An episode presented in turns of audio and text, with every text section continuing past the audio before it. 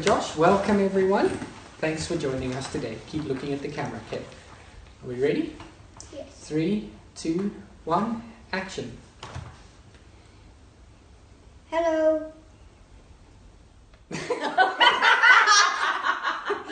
Welcome for joining us today. Welcome everyone. Thanks for Hello. joining us today. Hello. Welcome everyone. Okay, Thanks wait, for joining wait. us today. Three, two, one.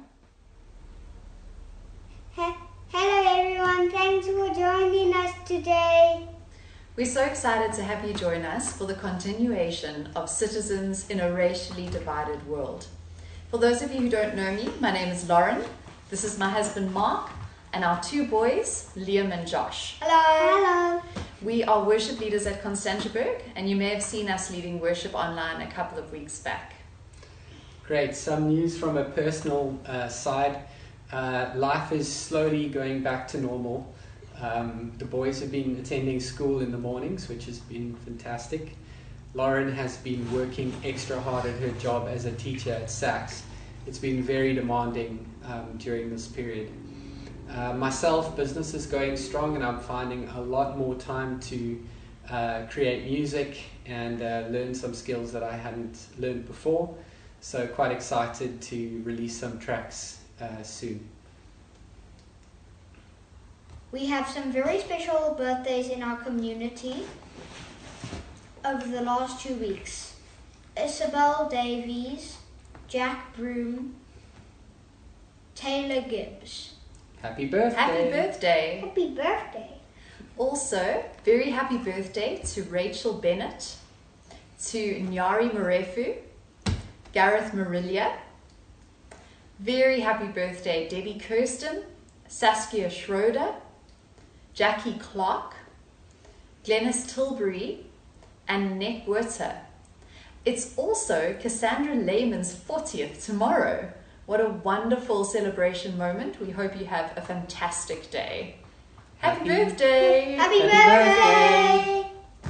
Great, let's catch up now a little bit about what's been happening in the life of Seaberg. Great, so Tay Mokhatla was dedicated uh, this last week, Andrew and Melanie's boy.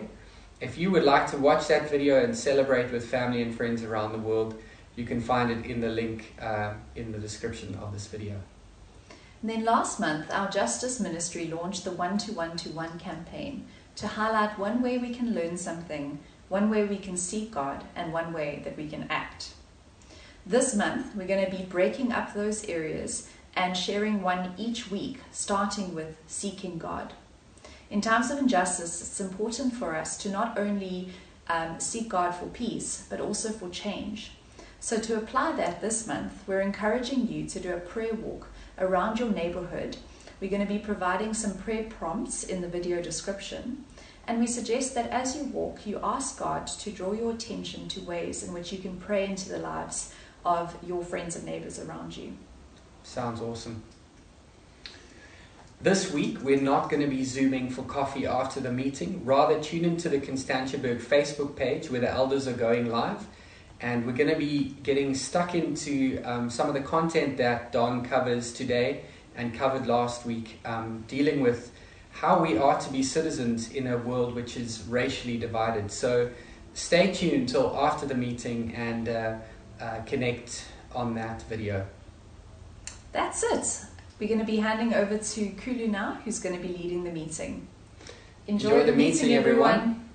Hi, welcome to Constantiaberg Common Ground. My name is Nkuli. I'm part of the eldership team at uh, Constantiaberg Common Ground. And lovely for you to join us this morning. Uh, I hope you have a, a special time with us. Um, but before we get cracking, I'd just like to um, say a prayer and, uh, and lead us into a time of, of worship. So, Heavenly Father, we're just so grateful that uh, we can meet in this fashion. Lord, we just sit under you. Uh, we come together in a time of worship. We celebrate you, your sovereignty. And uh, Father God, I just pray that as we worship together, Mighty King, that you'll do something in our hearts as a collective and as individuals. In Jesus' name I pray. Amen. And um, before we go into a time of worship, um, I'm just going to say the format we'll have this time, and uh, we'll have an opportunity to um, hear the message and hear the word uh, through uh, Don Miller, and, uh, and then we'll close out in terms of a few announcements uh, post that. But uh, let's enjoy our time of worship.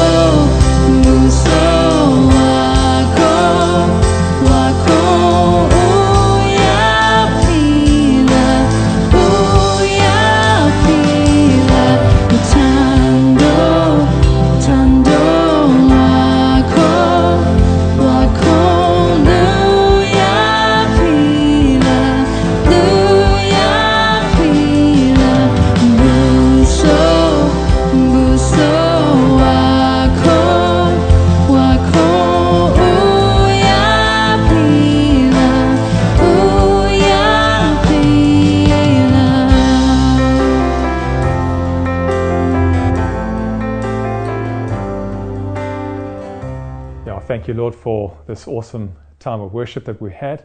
Heavenly Father, again, I just pray that you do some something in our hearts um, as collective, as, as individuals. And Heavenly Father, I just hope that uh, our time together will just be a sweet and fragrant offering to you in Jesus' mighty name. Amen. As I mentioned earlier, my name's Nkulu, and I just counted a privilege to be a part of the eldership team here at Constantiaberg Common Ground. And if you're a guest, it's great to have you join us, and I hope you have a, an awesome time with us. For those with uh, kids who are parents, um, this is your moment now to break away and, and get your children set up in their respective um, groupings. So um, you're welcome to now take this time to, to break away.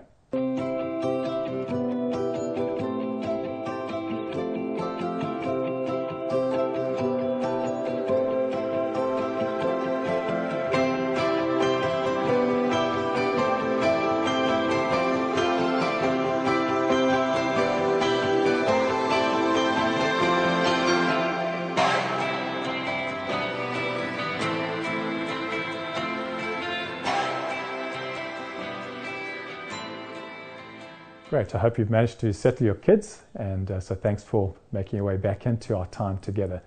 Um, before we go into our main portion of our service today, um, I'm just going to uh, encourage us to go into a time of giving. Here's an opportunity for us to give our first fruits. Um, it's an act of worship uh, and just honoring God with our finances. It just helps uh, uh, sow into the kingdom and to what He's doing here on earth and equipping the local church in terms of our giving. So, a wonderful opportunity for, for you to do so. And you'll see the details of our giving uh, at the bottom of the screen, or alternatively, you can go to the Common Ground website and you'll get all the relevant uh, banking details there. So, thank you again uh, for honoring God and worshiping Him uh, with your giving. Glad you could join us again for our Citizen series. Um, this is an opportunity for us just to get stuck into the Word now. But before we do that, um, we'd like to flight the uh, Diversity Declaration video uh, prepared by Common Ground and enjoy the video. We believe all ethnicities were created by God and declared good. Our ethnic heritage has no bearing on our standing before God. We are all equal in dignity and worth in His eyes. In Christ, we are given a new identity and welcomed as the children of God. Meaning that all other believers are brothers and sisters. and that God calls all his followers to be united, especially in the midst of ethnic diversity. Undermining God's shalom through prejudicial actions and attitudes is therefore sin. But through his life, death, and resurrection, Jesus offers forgiveness, healing, and wholeness to us all. The gospel is therefore our motivation, our method, and our means for reconciliation. And with Jesus as our perfect model, we live this out in a Christ like manner. I am a citizen. I am a citizen. I am a citizen. I am a citizen. I am a citizen. I am a citizen. I am a citizen. I am a citizen. I am a citizen. I am a citizen. We are all citizens of heaven.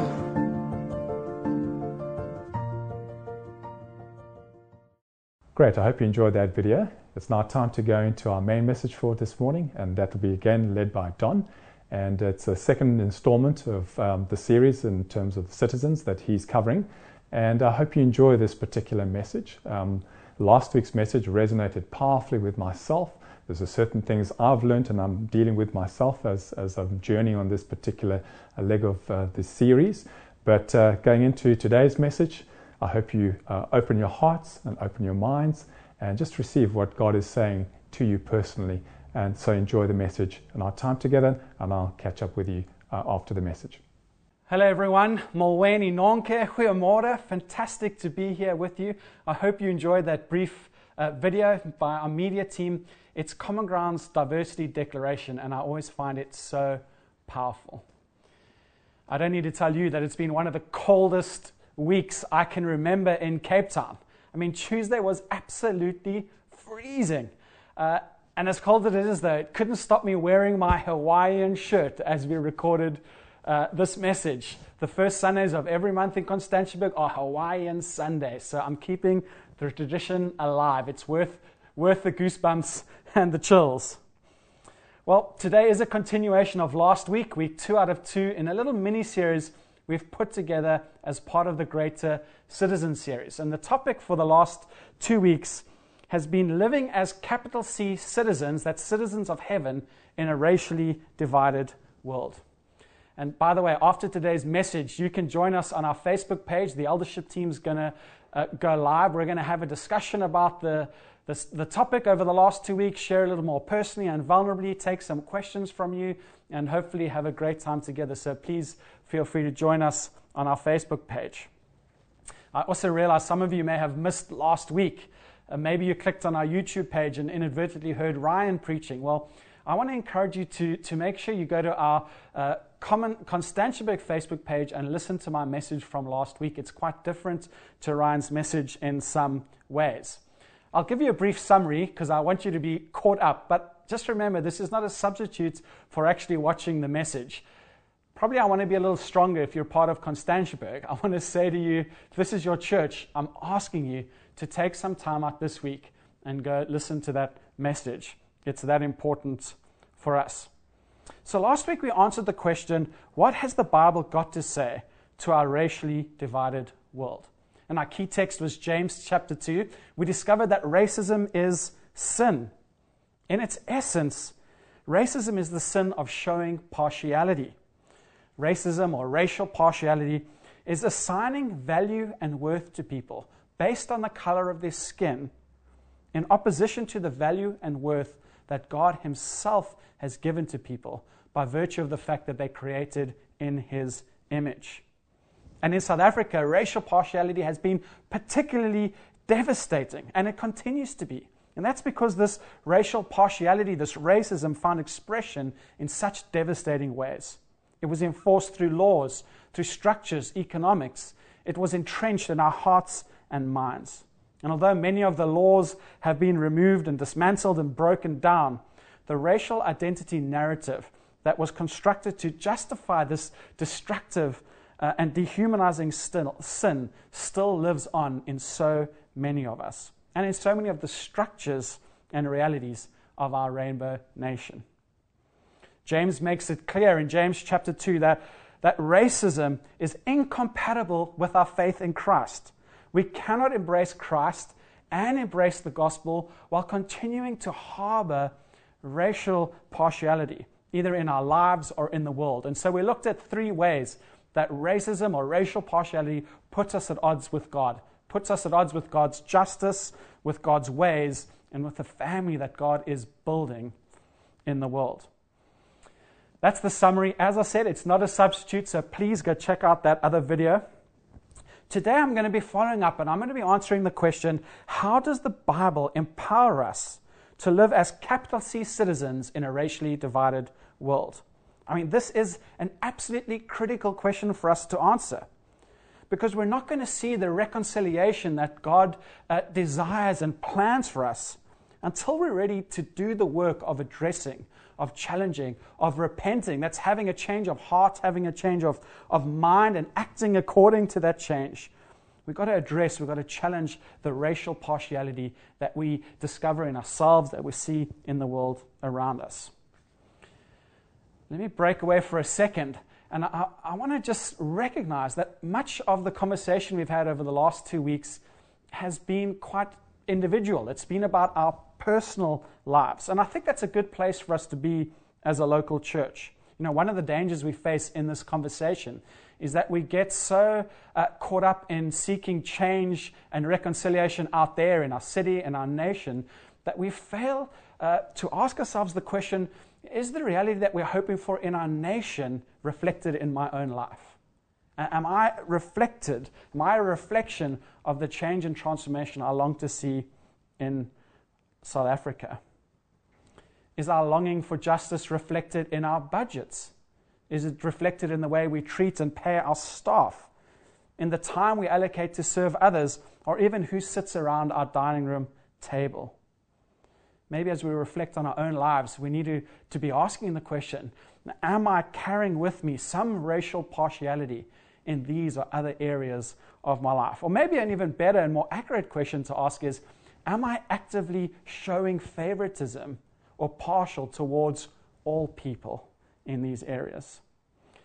Now, I understand that in South Africa and around the world, we can't stay here forever. We can't stay in this place. As Christ followers, we're going to need to get involved and be part of addressing systemic injustice, seeing our municipalities, our cities, our nation challenged and transformed on a much wider scale. And I think it's so important to acknowledge that. It's important to say that that's important. But for today, what I'm going to be speaking about is, is kind of a burden that I've been carrying in my heart. It's kind of a prayer that I've been praying for us as a local church, and it's, it's, it's broadly along these lines. I'm not trying to change things, I'm just desperately desiring to be changed. I'm not trying to change things, I'm desperate to be changed and transformed. I'm praying Psalm 139. Search me, God, know my heart, test me, know my anxious thoughts, see if there is any offensive way in me, and lead me in the way everlasting. Don't get me wrong, change is not bad. I certainly don't want to maintain the status quo. In fact, change and transformation is imperative for us as Christ followers. But for where we are as a local church in this journey, we believe we're in the right space to be speaking to us about the kind of people we're becoming as God matures us to be more like His Son, Jesus. Let me pray for us, and I'm really going to get going. So, Father God, we open our hearts to you, we open our minds to you. God, we do want to be transformed. We do want to be more like your Son Jesus. We do want to live our one and only lives for your glory. And so we thank you for your Spirit that leads us into truth, that illuminates your word. And God, I pray that as we unpack your word, as we get into this conversation, God, that you would have your way in us and through us, so that as a people we will bring glory to you. In Jesus' name we pray. Amen. The reason I wanted to do this message over two weeks is varied, but particularly this message flows out of a burden I've been carrying for us as a church, particularly as a, as a shepherd, as a pastor. And here's my concern there are so many solutions and approaches to, to taking on racism and racial oppression that are being offered in our world that I'm afraid will hinder us more than they're going to help us. They're going to hinder us more than helping us to see God's kingdom come on earth as it is in heaven. You know, when I was chatting to Colin Davids about this, he had the imagery of 3D glasses. You know, when you go to a 3D movie, you need to take off all your other lenses and put on these 3D glasses. Otherwise, you don't quite experience what you were hoping for. Well, there are so many lenses being offered to us at the moment. And I want to help us navigate this season of our lives. And this is why I believe it's radically important for us to answer the question we're asking today how does the Bible empower us to live as citizens of heaven in a racially divided world? Now, you may not be aware of this, but there are many visions of justice that are playing out and competing for attention in our lives. I've got a diagram that I took from an article uh, that Tim Keller uh, uses. And you can see in this diagram that, that some believe justice is primarily about freedom, others fairness or happiness. Probably the vision for justice that is gaining the most traction in our world today is that postmodern idea of justice as being all about power That's the critical race theory for the purposes of this message. Now, I don't have the time and probably not the knowledge to unpack all of these views of justice, but I do want to point you to Tim Keller's article. In the description to this video, you're going to get a link, uh, link to that article. I really encourage you to, to read, to go a little deeper, and to understand a little more. But all of these visions and approaches carry with them a foundation and a worldview that is not biblical. And so we need to be discerning as we engage in seeking justice.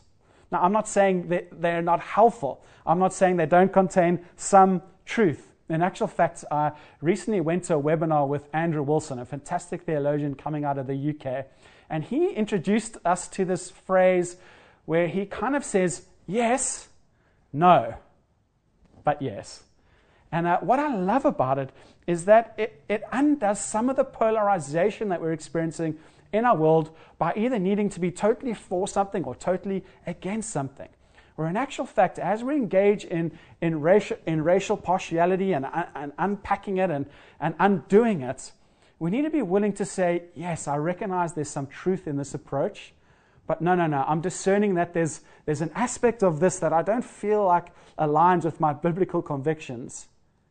And then to say, but yes, we need to give ourselves uh, and take the wisdom that we can from this approach. It encourages this humility and this biblical thoughtfulness from us as we engage in seeking justice.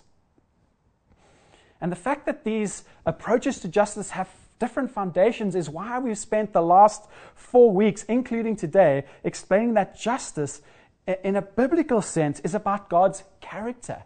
It's about God's nature. It's about His creative intent and design for the world. And that's why I believe these philosophies will ultimately fail us. They'll fail to bring about the lasting and biblical justice that we long for as Christ followers living in a racially divided world.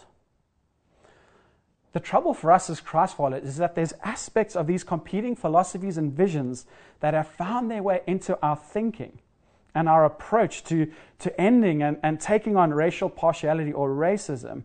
And I think it's hurting us. I need to pause for a second. As a, as a leader in, in a church in Constantiaberg, I need to take some responsibility here. I think our church has, has failed to offer a compelling vision for justice and transformation. And so believers have, have had to look elsewhere for answers and to adopt other approaches. And for that, I am sorry. You, you may be feeling a little disillusioned with, with a lack of clarity, with a lack of, of passion around injustice and, and racism and racial prejudice. You may have experienced a kind of stop start reality where you kind of feel like the conversation starts for a season and then it disappears and then it starts and it disappears, and that's left you just not feeling great. You may mistrust the Bible. You may mistrust the church as they've been used as, as agents to perpetuate this partiality at times. And I, I completely understand that. And as I said last week, I'm, I'm still very much a student in many of these complex and nuanced uh, realities and arguments, and I'm needing to simplify them for the sake of this message. So, as we go on, I want you to hear that humility from me to say, I'm glad we're, we're putting our foot down. I'm glad we're, we're bringing more clarity. But I also need your grace and your understanding because this is a journey for all of us. So, the approaches uh, that the world offers us, you know, this, that justice is about freedom or fairness, they don't hold the answers we're looking for. And in fact, as I look around me in the world, what I'm recognizing, maybe you do too, is that there's this polarization happening in the world there's this deepening divisions. There's greater disunity, it seems, around me than ever before. I think of something like the Black Lives Matter on, on Facebook, on social media, and the farm murders in South Africa. And how from time to time you see these two uh, realities played off against each other in a way that's so unhelpful, in a way that's polarizing, in a way that pushes people either into one camp or the other, where we need to choose. I mean, this is the kind of atmosphere that we're living in at the moment that, that I don't think is going to help us and give us the answers that we're looking for.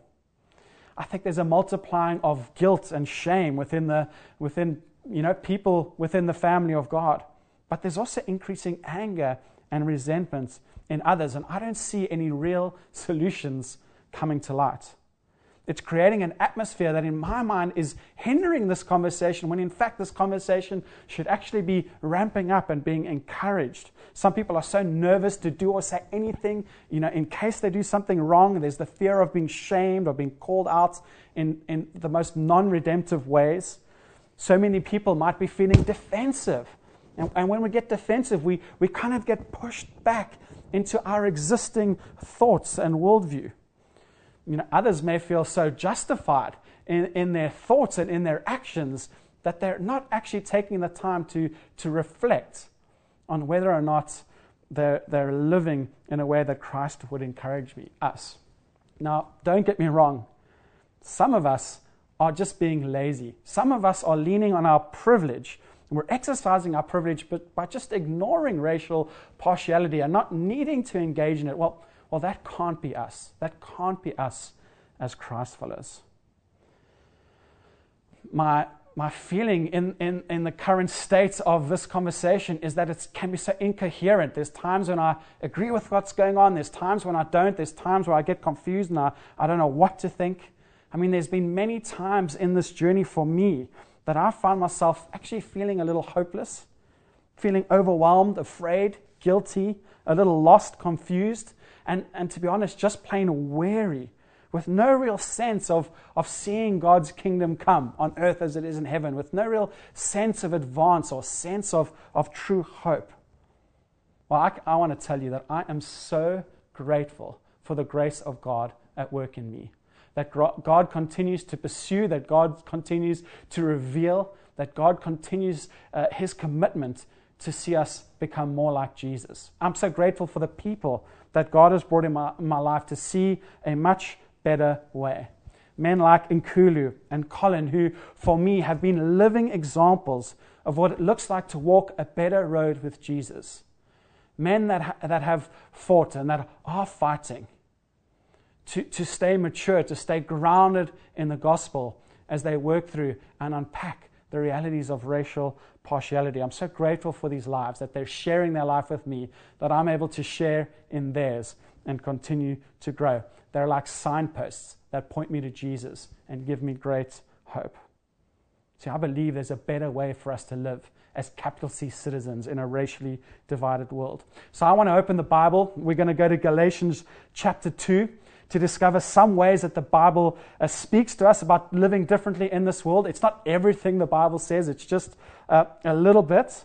We're going to anchor in this text, but I'm going to go to another one as well. And I'm going to pull out three truths that I believe will help us uh, as we confront racial partiality and racism in our world. You know, for God's glory, for each other, and for our children, for future generations. This is a fight that we must fight in our generation. Okay, let's turn to Galatians 2. Follow in, on your Bible, follow on the screen. Verse 11 When Peter came to Antioch, I opposed him to his face because he was clearly in the wrong. Before certain men came from James, he used to eat with the Gentiles. But when they arrived, he began to draw back and separate himself from the Gentiles because he was afraid of those who belonged to the circumcision group. The other Jews joined him in his hypocrisy, so that by the hypocrisy, even Barnabas was led astray. Now, this is a very fascinating piece of scripture.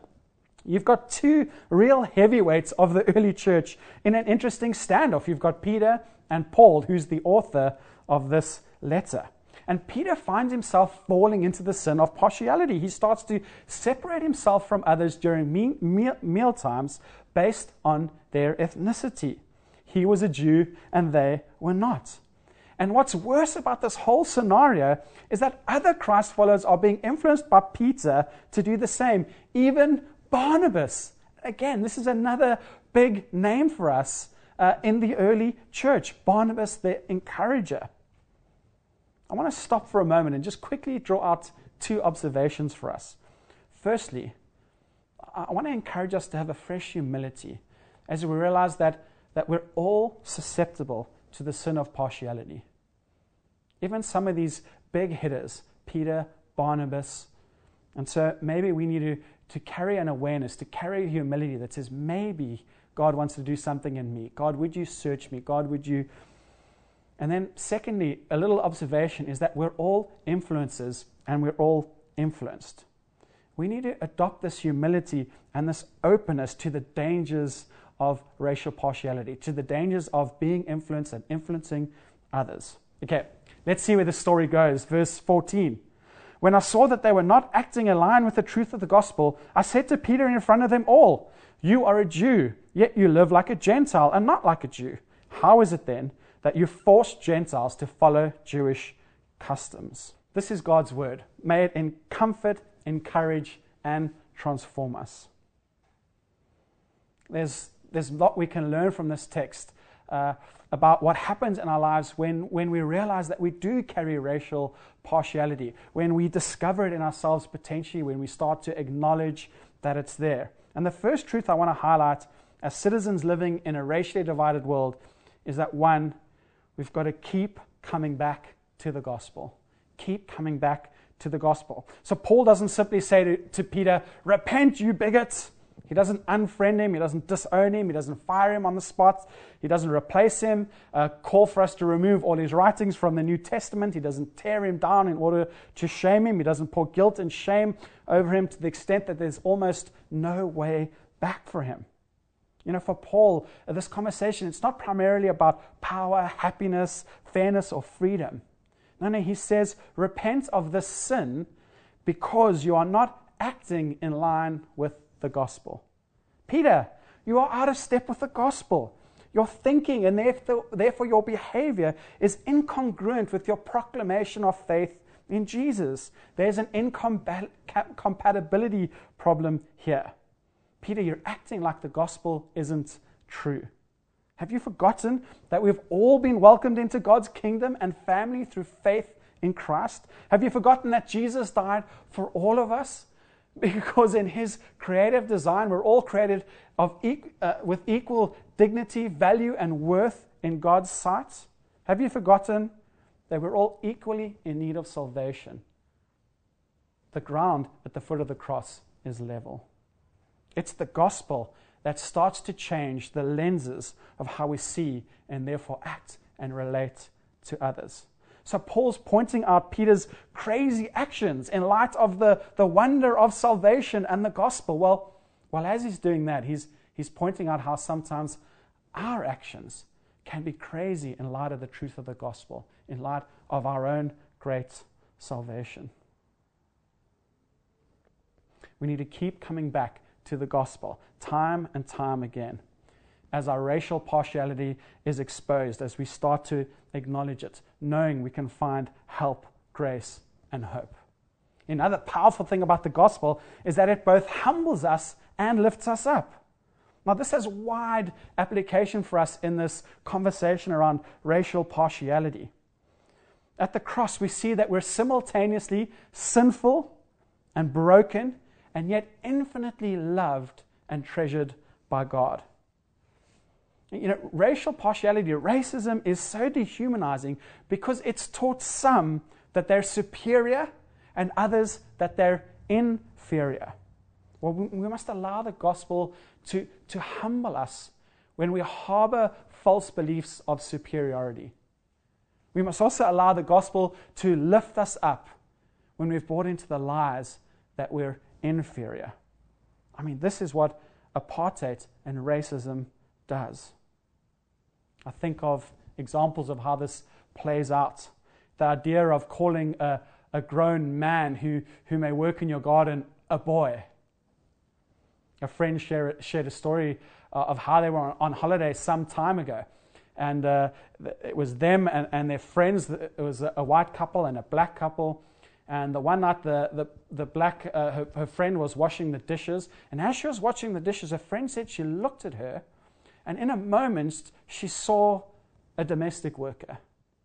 And she said she was utterly shocked at this experience that she, that she had had. She was utterly shocked that, that she's been so impacted and so influenced that she would, would see someone in this way just because of the color of their skin. I've had many conversations uh, with a friend around over functioning uh, as a colored man, over functioning and always feeling the need to prove themselves in conversations, always feeling the need to impress, always feeling the need to, to show that there's value and worth and that, that they're worthwhile speaking to. And the struggle that they've had to, to begin to, to be, be lifted up as they find their worth and their truth in the gospel. These are, these are devastating realities that we're living in, that the gospel can help us transform. I want to throw in some irony here. I wasn't sure whether to put this in, but we do know that Jesus wasn't European, right? I mean, the irony of Christ followers who owe their salvation, who offer their praise and worship to a person who they would uh, essentially think is inferior to them because of the complexion of his skin. I mean, it's absurd. That's why, as white people, we had to create a white Jesus. No, no, no. The gospel story itself the reality of Jesus and his life and his ethnicity confronts our racial partiality in profound ways. We need to apply the truth of the Gospels to our life as the antidote to, to sinful racial partiality. Now, some of the most influential secular approaches and visions for justice that we're living in now, they would want us to believe that, that racism is all about systems and, and structures that need to be torn down, not about individuals. But I, have got to be honest with you, I don't see how, how, how bringing uh, people down and, and bringing other people that were oppressed up actually gets us anywhere in the long term. No, no, no, no. I think that, that the message of the gospel that says, no, no, no, we've got to uplift, we've got to be humbled, and we can find each other at the foot of the cross on equal ground, where I believe a future that God has for us can be found. So we keep coming back to the gospel. Here's the second truth it's make every effort to maintain unity. Make every effort to maintain unity. We're going to go to Ephesians 2, verse 14. It says, For he himself is our peace, who has made the two one and has destroyed the barrier, the dividing wall of hostility, by abolishing in his flesh the law with its commandments and regulations. His purpose was to create in himself one new man out of the two, thus making peace. And in this one body, to reconcile both of them to God through the cross, by which he put to death their hostility. I mean, this is a text speaking to, to Jewish and non Jewish people, one of the great social divides of history, being brought together in Christ without partiality. This is the power of the gospel to reconcile, to redeem, to restore our divides and our broken relationship. You know, God, as we come to Him in salvation, He gives us peace, peace vertically, but He also creates peace for us horizontally. God brings about this one new man that's spoken about in this text. It, it represents uh, God's intention for creation that before God, all people are of equal value, worth, and dignity. Jesus has dealt a death blow to all the lesser categories and distinctions we make about ourselves and people. That's why in chapter 2 of Ephesians 4, two chapters later, we read this in chapter 4, verse 3 Make every effort to keep the unity of the Spirit through the bond of peace. Notice we don't create the unity, we keep or maintain the unity that Christ has already secured for us. You know, last week I spoke about the of God's work of creating a family in this world that in Christ we're brothers and sisters, we're family. And, and the call here is for us to do all we can to maintain this unity. In Ndisafunda ukuteta isiXhosa. I've been learning to speak Xhosa recently. And uh, as we learned about the greetings, I, I, I, had an amazing discovery that in, in Xhosa you speak about uh, molo buti, molo sisi, molo mama, molo tata, and actually, there's no language for like you or, or hello person or hello stranger. No, no, no. It's, it's hello brother, hello sister, hello father, hello mother. This familial language that's so rich, that is so reflective of God's kingdom. Maybe the brethren had it right back in the day when they would say, hey, brother Don and brother Nkulu and brother Derek and, and you know, sister Megan. maybe we need to recover some of that language that reminds us of this great unity that we're to make every effort to keep. When we make every effort to maintain this unity, we're conforming to the will of God. When we harbor partiality, we're deforming the, the will of God. Again, it, it's not a call to neutrality. It's not a call uh, to just stand by. It's a call to front footedness. It's a call to activity. It's a call to make every effort. So every time we participate in conversations uh, of, of racial partiality, every time we laugh at a joke or anecdote that's racially motivated, in some way we're deforming God's will. When we participate in shame or cancel culture, identity politics, or any form of divisive rhetoric, we can unwittingly be perpetuating the very sin that Jesus died to undo. You know, secular approaches to justice often influence, influence us to silence people, to turn the tables, to reverse the power, to vilify some while giving authority to others by virtue of their past as I said, there's so much that we can learn from these approaches. We can listen, uh, learn to listen, learn to identify with, to understand, to lament alongside. But as Christ followers, living and confronting a racially divided world, we must make every effort to maintain and to keep the unity that Christ has won for us. Jesus has done the work. We can bring our pain to the cross, where we see a Savior who has suffered and died. We can bring our longing for justice to the cross where we see that the price for justice has been paid. We can bring our guilt and shame to the cross where we find grace upon grace. Then we take all that we've received and we make every effort to maintain this unity. Okay, finally, the third uh, truth I want to pull out of this text is that we ought to receive and extend grace. We're back in verse 14. Living as citizens in a racially divided world is not going to be easy. When we recognize racial partiality in ourselves or in our world, we're going to need uh, to see it as God's kindness towards us, as God's grace flowing towards us. He's inviting us into a fuller life. He's inviting us into maturity. He's inviting us to a fuller experience of how He's always intended the world to be.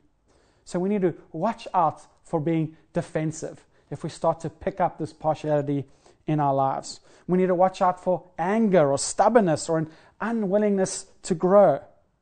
We mustn't give in to fear or despair. We also don't give in the, into the pressures to perform or, or virtue signal so that people think we're kind of further along the road than we really are. We're going to need to draw on the resources of heaven and the truth of the gospel often. God's grace comes in many different forms. It's the acronym for grace is God's riches at Christ's expense. In other words, through faith in Christ, we gain freely, for us it's free, access to the resources of heaven. And God's grace towards us in Jesus, it empowers us to live differently, to think differently, and to love differently. And one, one of the things I love about this verse and this confrontation between Paul and, and Peter is that we, we need to love enough to speak the truth in love. And at the same time, we need to be humble enough to receive God's word and correction from our friends. Don't you see that? Paul loved Peter enough. Paul was committed to the gospel enough to confront him, to speak to him, to invite him to, to get back in step with the gospel. The gospel compels us to remain humble and open to hearing from others.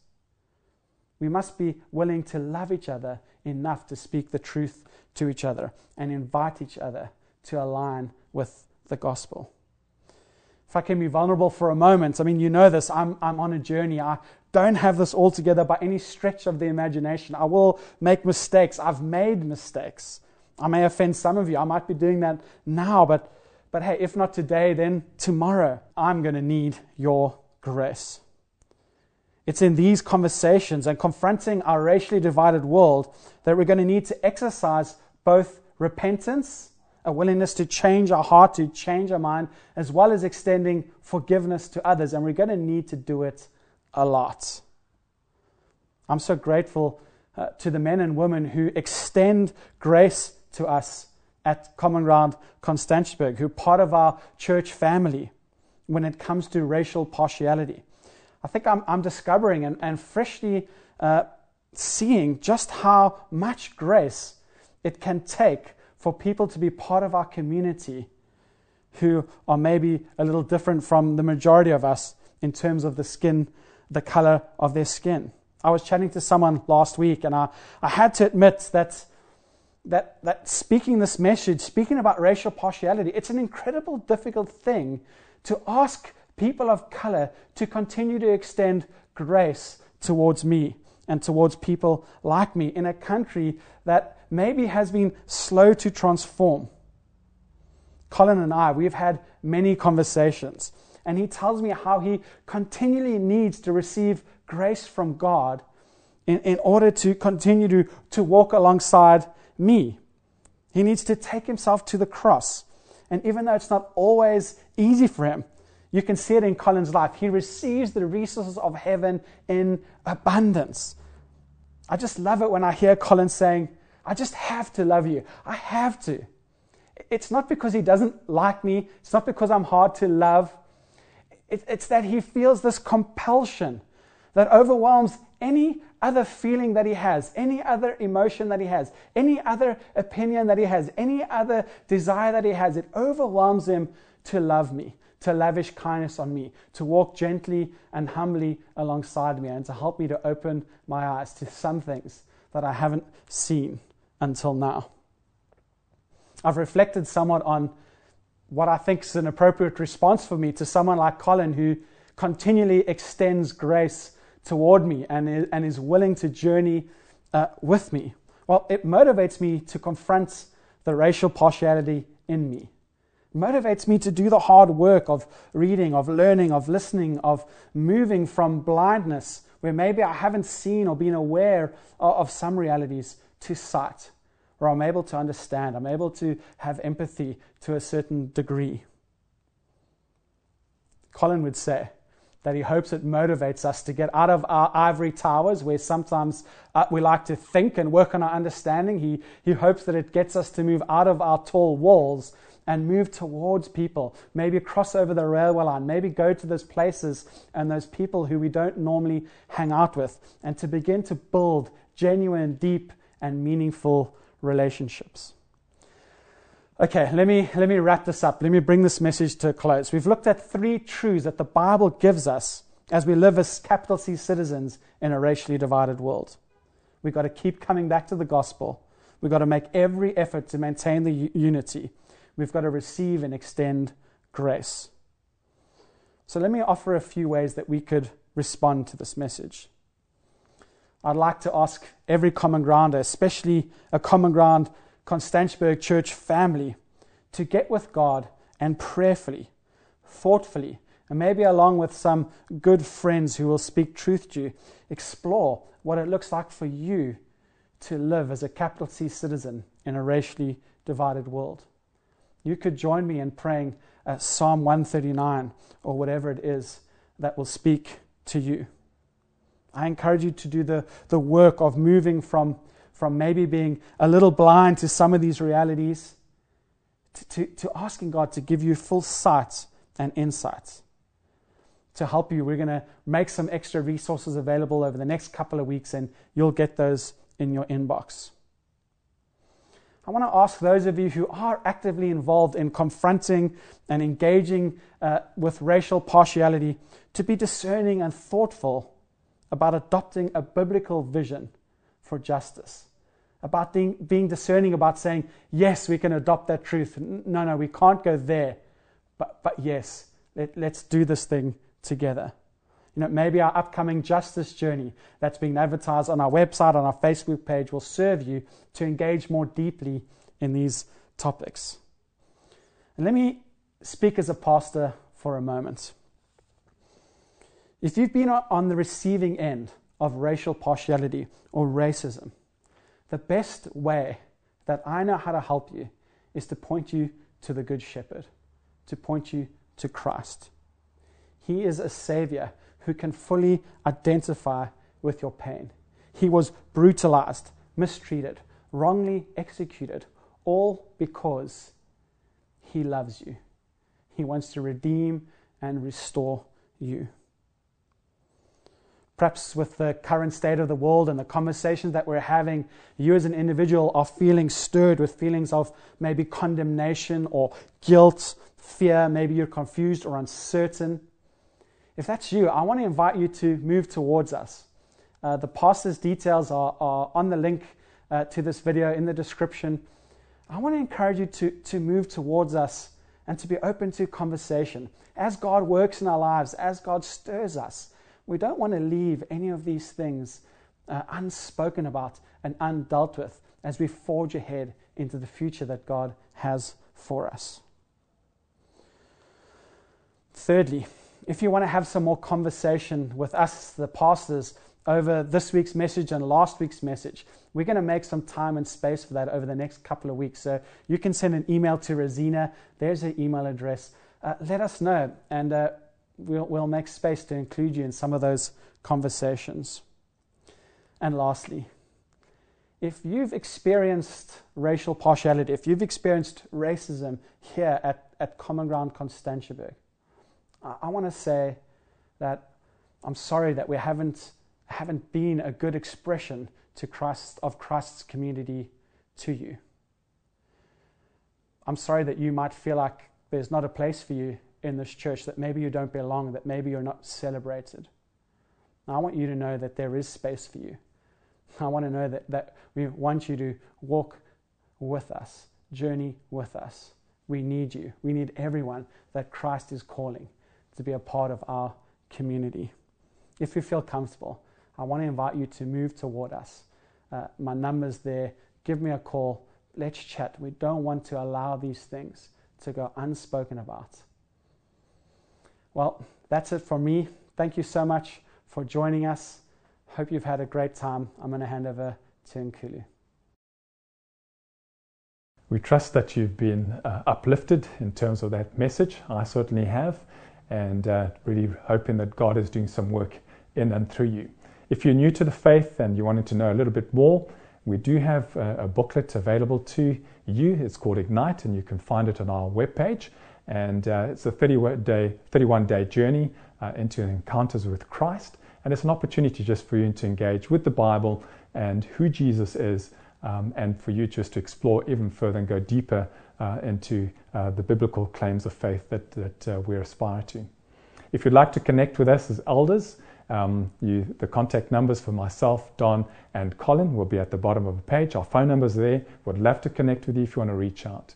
There's also an opportunity for you to hang out with us as elders post this meeting on our Facebook page. So please do go uh, to the Facebook page and look out for our details and would love to spend some time hanging out with you and engaging with you.